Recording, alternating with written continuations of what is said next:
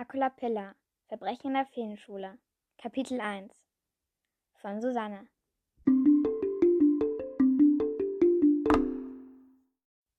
Es gab einmal eine Fee. Sie hieß Akolapilla.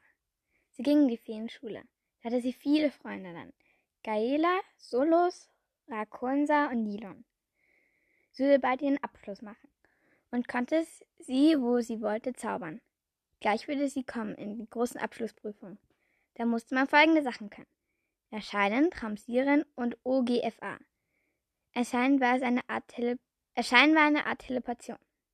Denn die Fee-Regeln waren streng und sicher. Im Beruf dürfen Feen nicht fliegen, darum erscheinen sie. Tramsieren ist der Beruf, von dem Fee, Feen ihren Zweck ist, ist es, Träume und Wünsche von Menschen wahr werden zu lassen. Und dann gab es noch OGFA. Das war die Mathe in der Menschenwelt das schrecklichste Fach von allen. Dazu gehörte zum Beispiel richtige Federflutschen oder Augenwimmeln. Aber Okalippa war bereit.